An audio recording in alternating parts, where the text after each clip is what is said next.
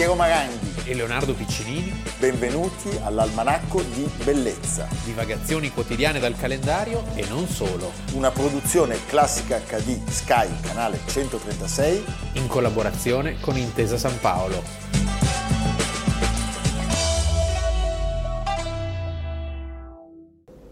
Do you forgive me, my lady? Willingly. Please stand upon the straw.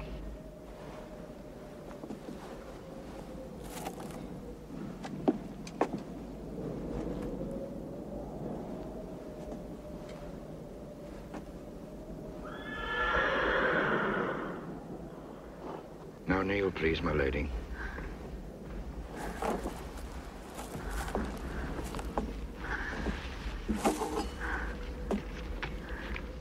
Almanacco di Bellezza. Evviva! 12 febbraio. Leonardo Piccinini. Piero Maranghi. Vedi. Adesso evviva proprio no, perché così come avete visto Sì. muore decapitata Una regina per, una per regina, un- nove giorni.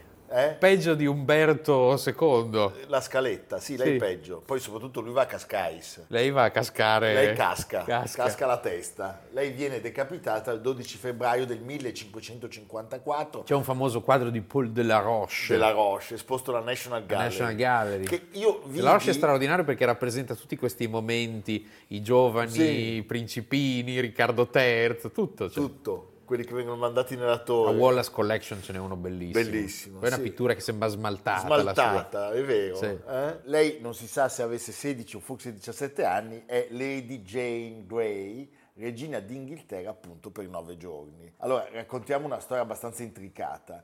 Jane nasce a Bradgate nel 1537, o forse- o forse a Londra nel 36. La cosa però non ci cambia Non ci cambia tanto. molto perché noi parliamo il giorno della morte, quello Sì, è certo. Quello è certo. Eh, I suoi genitori sappiamo invece chi sono, sono Henry Grey, duca di Suffolk, e Francis, che è la figlia della sorella minore di Enrico VIII. Quindi Leonardo, lei è la pronipote. È la pronipote, però di un ramo importante, dei Con- Tudor. Dei Tudor. conta, dei eh. Tudor. Secondo le cronache dell'epoca, e questo ci piace di più, è la giovane più istruita, pensate, dell'Inghilterra intera. Ci sono testimonianze per cui lei leggesse anche grazie, Platone. anche grazie a un Platone. italiano, poi vedremo. Platone! eh. Com'è che dice Cacciari? Il, il Platone, Com'è che dice Cacciari? Platone! nutrimento. Lei ha una vastissima cultura umanistica che ha appreso da John Helmer, da John Helmer, non Sì. Himmler, No, sì. eh, che è il cappellano della Che- famiglia Grey. che le insegna tutto. Tutto latino, in casa, greco. in casa c'era un certo rigore. L'ebraico Quella no, quello vedremo, una Eh. severità inaudita, Sì. sin dalla più tenera età. E poi parla fluentemente anche l'italiano perché? Perché, Perché c'è, c'è un un frate. Michelangelo. C'è un frate, ricordiamolo, eh, Enrico VIII ha, ha portato l'Inghilterra su una cattiva strada, Beh, diciamo, sulla strada della riforma. Da difensor fidei a Esatto. divorzista. A divorzista. Ha fatto più divorzi lui della Bernardini de Pace. Allora, Michelangelo Florio è un ex frate francescano che si è convertito al protestantesimo e Sì. per questa cosa aveva lasciato naturalmente l'Italia perché non è che fossero proprio tolleranti quei no, protestanti. no, c'erano quei cattivi papi. E quindi lui diventa cappellano. Sì, ecco, noi al di là di questa vicenda, questa vicenda è una vicenda così che si consuma in pochi anni, però eh, c'è qualcosa di più, cioè che dietro questo scontro eh, di corone e di potere eh, si consuma una lotta tra i nobili che grazie alla riforma di Enrico VIII avevano eh, preso un sacco di terre e di monasteri, i monasteri non servivano più e quindi li avevano trasformati in residenze. Ancora oggi se voi girate in Inghilterra, molte di queste residenze che nascono nel Cinquecento sono delle antiche abbazie, alcune cons- conservano ancora il nome, Woburn Abbey ad esempio, che è la residenza dei duchi di Bedford. Beh, insomma. Eh, era un'abbazia. Wilton House ancora oggi ha un chiostro al suo interno, che era il chiostro del monastero. Quindi eh, questi volevano mantenere il potere che avevano accumulato. Covent Garden era il giardino dell'abbazia dei Benedettini. E invece il popolo rimaneva ancora nostalgico Eh beh, certo. della tradizione cattolica. In più, le abbazie garantivano il poter lavorare la terra a tanti contadini che si erano trovati disoccupati improvvisamente.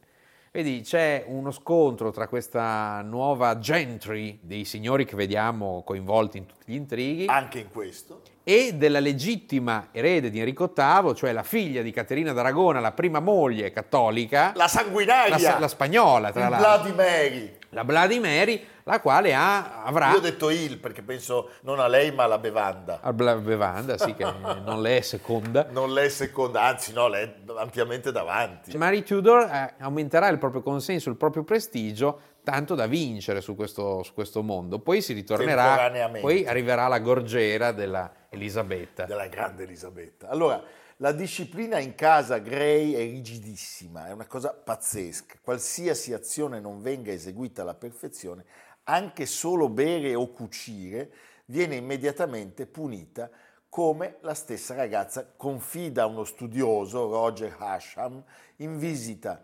Lei, Aiuto! Lei dice, sono così aspramente schernita, così crudelmente minacciata, sì, attualmente, a volte con pizzichi, morsi e colpi e altri modi che non nominerò per l'onore che li porto. Mamma mia. Mamma mia. E poi finisce dicendo mi considero all'inferno. Per fortuna a un certo punto lei si trasferisce. Sì. eh? Si trasferisce nella casa di uno di questi nuovi rampanti, cioè la famiglia Seymour, Sadley Castle, un posto bellissimo tra l'altro, e- ed era la casa di Thomas Seymour. Che era il fratello di Jane, Seymour, che Seymour, era, che era era- stata una delle mogli. la mamma di Edoardo VI. Eh, Un gran casino, persona- è un casino. è un casino. Che è quello che diventa re per primo Sì, sostanzialmente. sai che con Edoardo raramente va bene. Solo il settimo va bene, l'ottavo.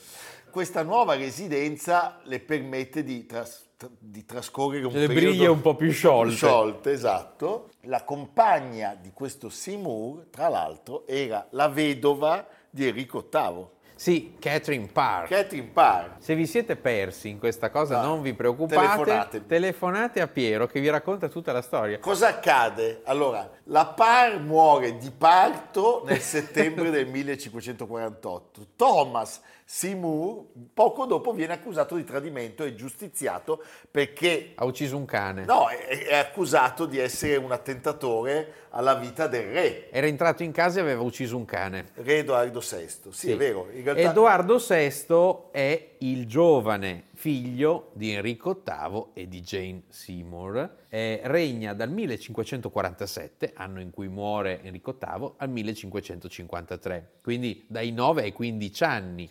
E aveva, diciamo, sai, essendo re d'Inghilterra a 9-15 anni, aveva bisogno di qualcuno che l'aiutasse. E ha tutta una serie di personaggi, Eh, certo. di le stofanti, Ma- tutti no, fatti nobili dal padre tutti, tutti- tutti sulla scaletta. che volevano conservare le argenterie, le terre, tutto.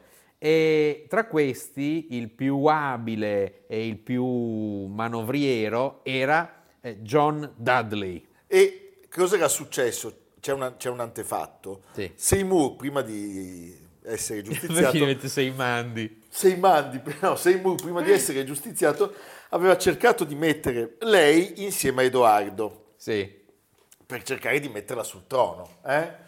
Però- non ci riesce. Allora, il padre, Henry Gray, e qua torniamo, questa è come Beautiful. È come Beautiful del metà 500. No, il padre di Jane Grey, Henry, riesce finalmente a organizzare un buon matrimonio perché la propone a A Guilford Dudley, che è il Figlio- figlio appunto di questo manovriero duca di Northumberland. Northumberland, mi ci piace Sì. da pazzi, eh. Sì. ma il Northumberland cosa ha Che- fatto contro il Liverpool? Li bevevano Cioè, questo Northumberland. Northumberland era il vero capo, Sì. diciamo, quello che manovrava i fili. Cosa succede? A un certo punto ci si rende conto che il giovane re Edoardo è un po' cagionevole, diciamo, non È- sta proprio È cagionevole benissimo. E non si sa bene perché. Io vorrei leggere un piccolo pezzo della biografia di Elisabetta, la grande Elisabetta di Caroli Erickson. Un passo fondamentale nel trasferimento del potere fu il matrimonio dell'erede designata Jane Grey con l'unico figlio scapolo di Dudley, Guilford. La cerimonia, tenutasi nella residenza londinese di Dudley, fu sontuosa, ma la letizia suonò inopportuna di fronte alle sofferenze e alle umiliazioni patite dal compagno di giochi dell'infanzia di Jane, il re Edoardo VI. Negli ultimi giorni la testa di Edoardo aveva cominciato a gonfiarsi come un melone. Gli avevano rasato i capelli a zero e applicato dei cataplasmi sul cranio nudo. Mamma mia. Stava... Ma scusa, Aspetta. aspetta Leonardo, questo è il bello della diretta, i cataplasmi, il cervello di Edoardo. Stava impiegando troppo tempo a morire. Quella putrefazione interna, diceva la gente, non era naturale, era un sicuro segno di avvelenamento. Cioè qui si pensa anche che per velocizzare la cosa. Il matrimonio tra Jane Grey e Guilford Dudley ebbe luogo il 21 di maggio e siamo nel 1553. Sei settimane più tardi l'agonia di Edoardo non era ancora terminata. Giaceva rigido come un cadavere nell'alta alcova regale, respirando a stento con il corpo ormai inservibile coperto di croste. Medici e farmacisti avevano lasciato il posto a una gentildonna che sosteneva di poter guarire il ragazzo se solo avesse avuto carta bianca. Sotto le sue orrende cure il re precipitò. Mamma mia. Ragazzi, C'è tutto il gotico. dell'orrore. Sì, queste cose piacciono moltissimo agli inglesi. Sotto le sue orrende cure il re precipitò in condizioni disperate, le sue parti vitali congestionate a morte, il polso sempre più debole. No, Aspetta. sai questa che dice lo curo io? Sì, il polso sempre più debole e la carnagione che mutava di colore. È evidente che dopo questa descrizione il povero Edoardo sia passato presto a miglior vita e rientra in gioco la sanguinaria Maria. Prego la regia.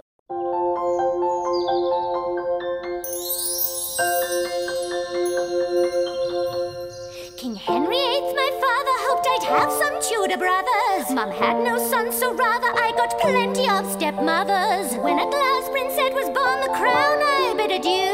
They said as king he must be sworn, boys go first in the queue. But there's no need to worry if at first you don't succeed. When it died, I swept aside the rest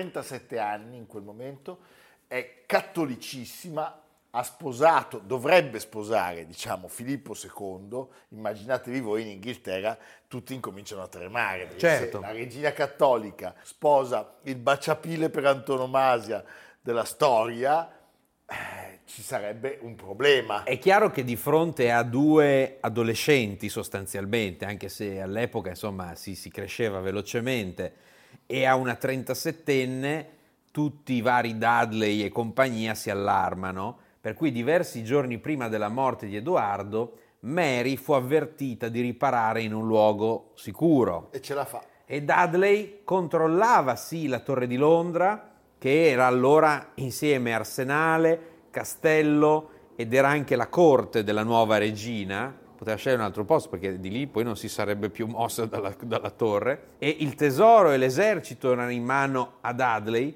ma Mary aveva una cosa che questi non avevano, che questa corte così distaccata eh, non aveva. Aveva il consenso del popolo Altro che. e in poco tempo raccolse migliaia di sostenitori che autonomamente si recavano da lei tra i castelli del Suffolk e eh, si dichiaravano pronti a combattere per eh, scalzare via questo gruppo, questa elite di possidenti, di nuovi signori che mh, volevano mantenere lo status quo sostanzialmente. E i numeri sono impressionanti. Cioè, voi pensate che Lord Northumberland lascia Londra con 3.000 uomini il 14 luglio per inseguire Maria, ma lei nel frattempo raccoglie intorno a sé un esercito di 20.000 uomini. A un certo punto, approfittando dell'assenza di Dudley che si era mosso verso Mary, il consiglio di reggenza che aveva come unico interesse quello di sopravvivere, Di sopravvivere. al futuro re, Decide. eh, decide di abbandonare Dudley e i suoi familiari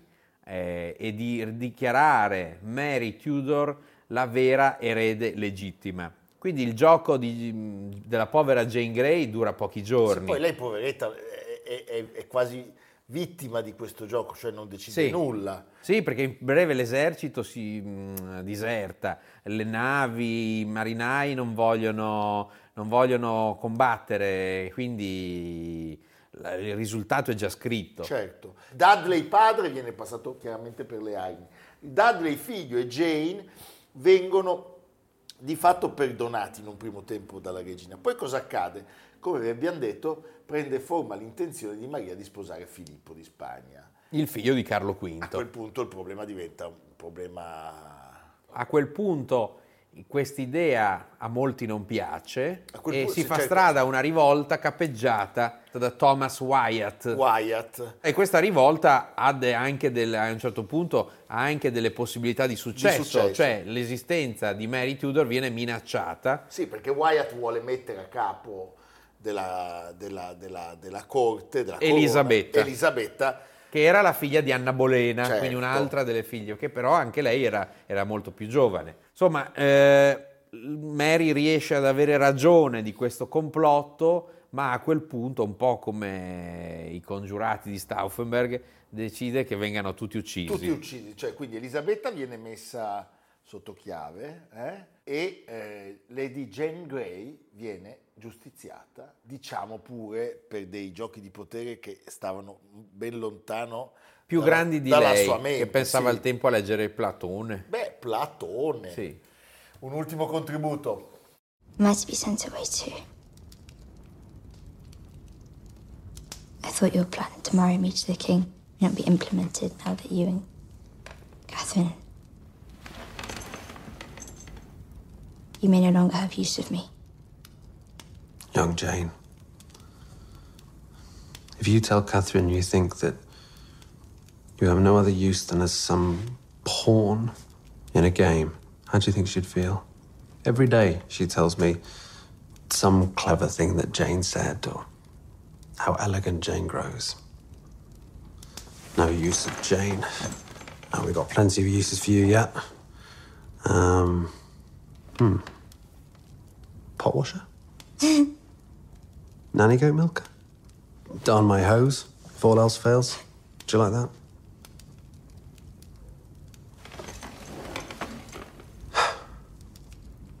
Never forget that you're worth more than any man who's lucky enough to marry you.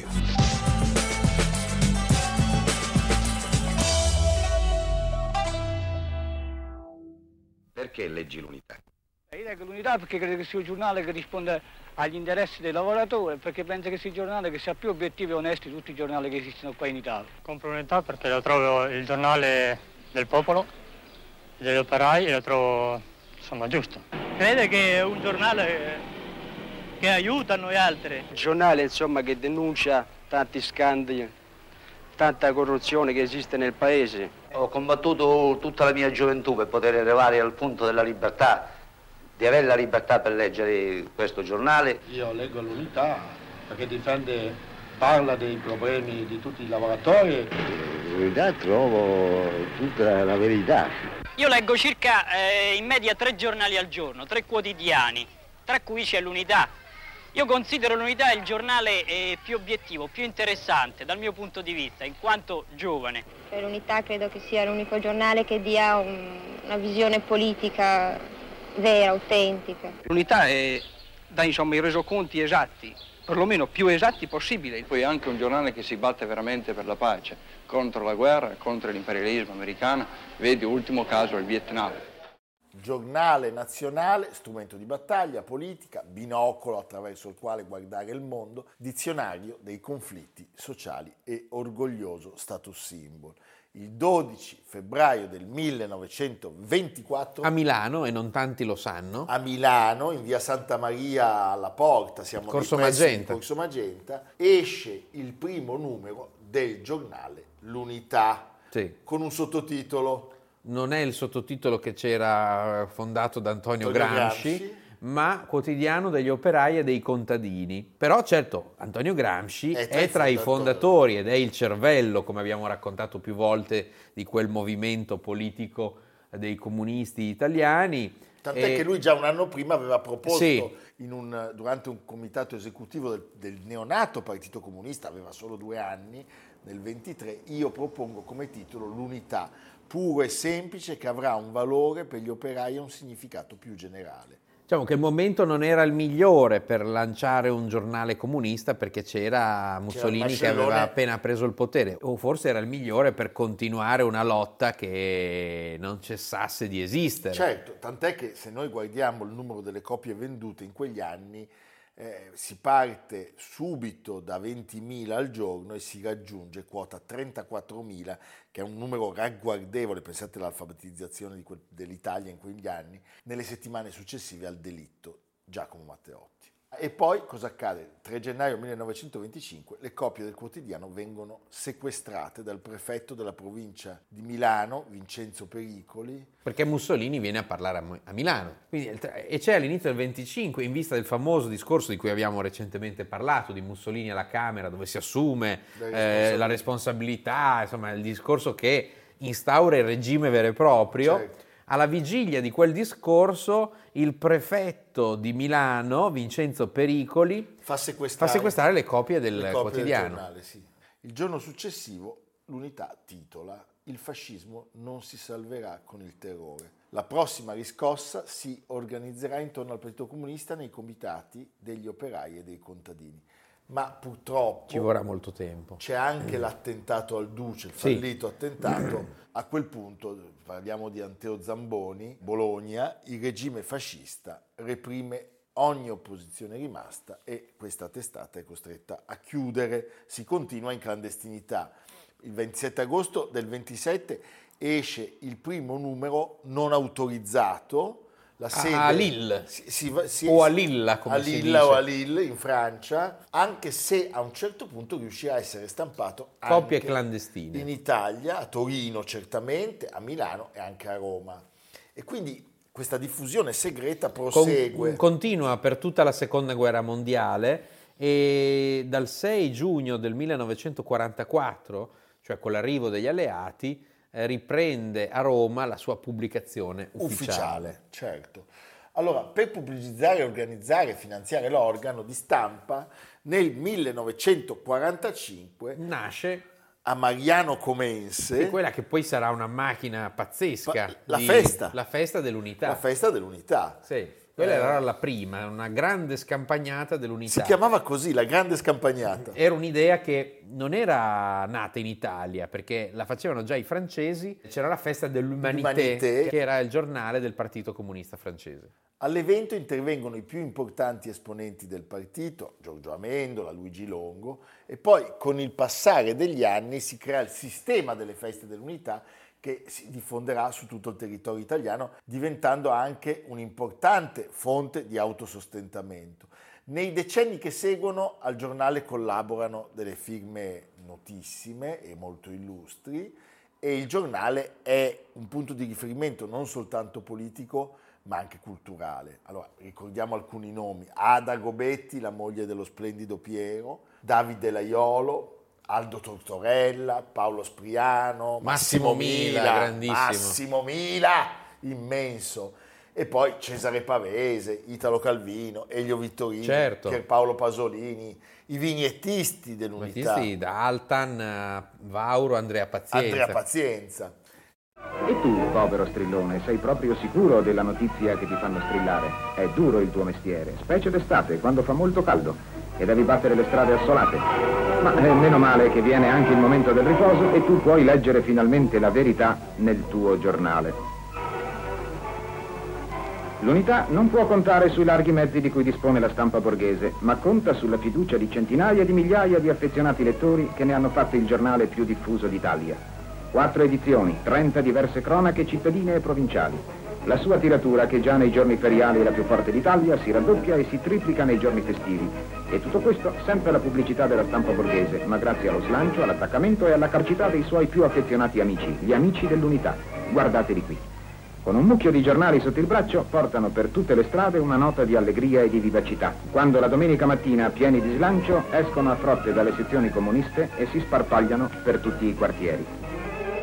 Riflusso nel privato, così si chiama il periodo dei primi anni Ottanta, perché c'è un momento di disimpegno politico, il giornale ha una forte flessione. Pensate, nell'81 il giornale aveva ancora 100 milioni di copie vendute in un anno. In tutto l'anno. Quindi una media di circa 300 mila copie al giorno. Diventano 60 milioni nell'82 e così si continua a perdere col passare degli anni. Poi nel 92, io lo ricordo benissimo quel periodo perché compravo tutti questi collaterali. Le figurine.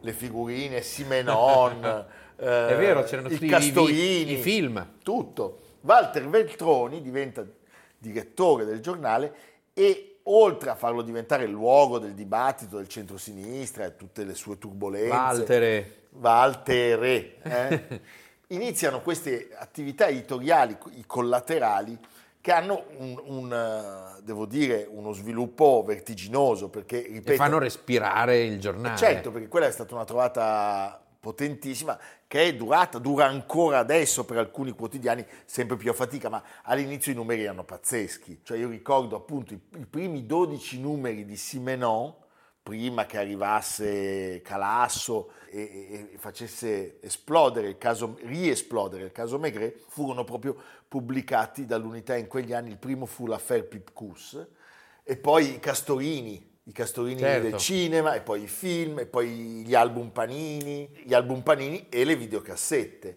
Allora, eh, tutto questo diede molto ossigeno e eh, a questo si aggiunse nel 94 l'unità 2.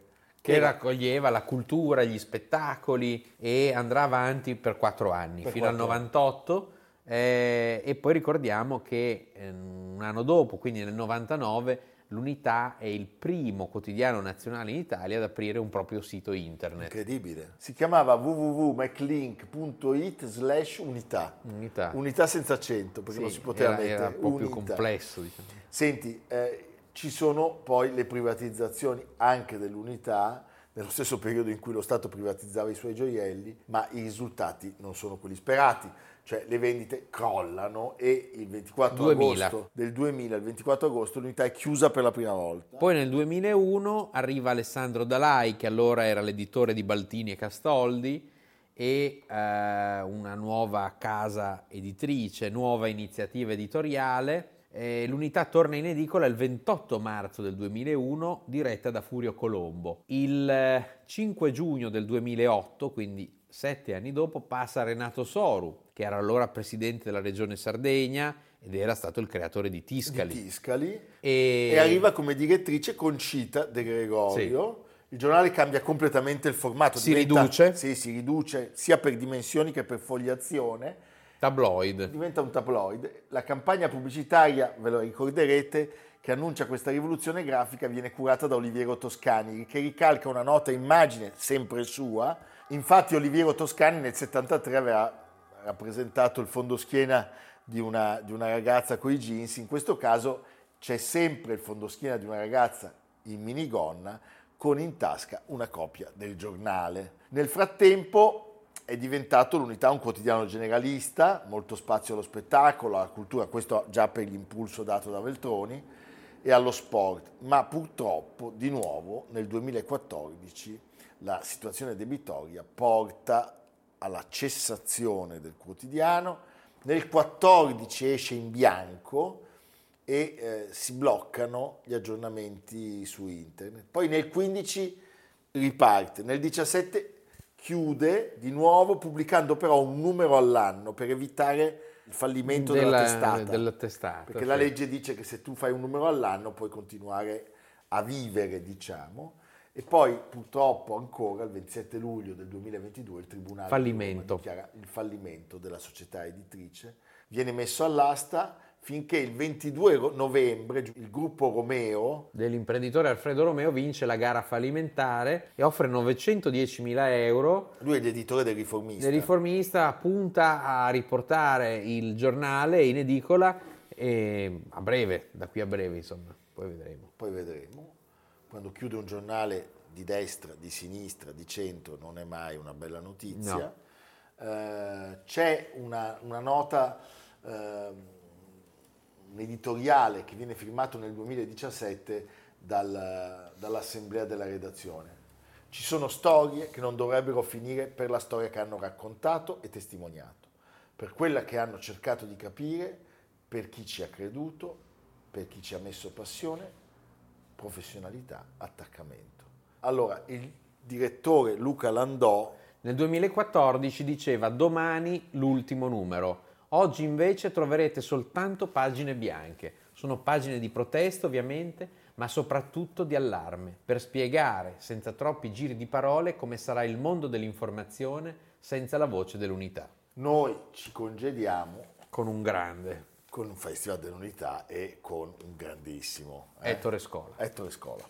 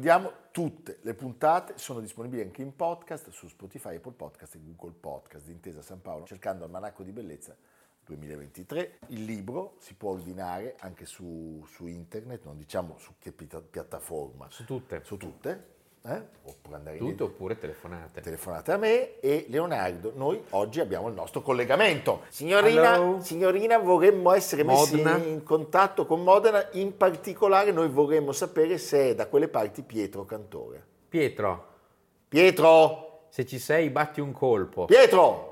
Come here. Eccolo! Ci siamo, Pietro! Com'è questa mostra? È frizzante? Funziona? Si vende? È un'atmosfera frizzante, questa è la mostra di riferimento per il mercato italiano e anche europeo. Siamo a Modena, qui si, amano, si ama l'antiquariato, le arti decorative, la pittura, la scultura, quindi ci aspettiamo un pubblico veramente entusiasta che tra l'altro possa anche comprare e adottare un'opera d'arte, perché noi siamo possessori temporanei, quindi alla fine dobbiamo tutelare questi, questi oggetti e tramandarli, dargli un, eh, una vita futura. Si parla sempre di eh, oggetti che eh, vengono riciclati, ma che cos'è che si può meglio riciclare di un dipinto antico, custodirlo, tramandarlo? Senti Pietro, ci parli di un'opera che stai esponendo che eh, ritieni sia meritevole di essere raccontata ai 15 milioni di, telespettatori dell'Almanacco di Bellezza? E questi sono i duchi della restaurazione, Francesco IV, che è qui, con eh, in abiti da eh, patrizio romano per militare il casato, e questo è il figlio, Francesco V, che purtroppo verrà esagliato dopo l'unità d'Italia con i Savoia. Purtroppo? Infatti, purtroppo è un'accezione un po', un po' da duchista, però in realtà l'unità d'Italia ci vuole, ma c'è ancora chi anela ai duchi. Comunque è un piacere averli qui, padre e figlio. Beh, applausi a scena aperta, Pietro. Questa è un'opera di Giuseppe Pisani e Giovanni Cappelli. Beh, qua è meraviglioso, eh? Un alto uniforme, toson d'oro, un mondo. Che bello. Beh, importante. Ciao Piero, ciao Leonardo, viva l'almanacco! Bene, tutti a Modena Antiquaria, andate perché è una mostra bellissima e noi ci vediamo domani, naturalmente alle ore 13 su Classica HD. Arrivederci. Almanacco di bellezza a cura di Piero Maranghi e Leonardo Piccini. Con Lucia Simioni, Samantha Chiodini, Silvia Corbetta, Jacopo Ghilardotti, Paolo Faroni, Stefano Puppini. Realizzato da Amerigo Daveri, Domenico Catano, Luigi Consolandi, Simone Manganello, Valentino Puppini. Una produzione classica HD, Sky Canale 136 in collaborazione con Intesa San Paolo.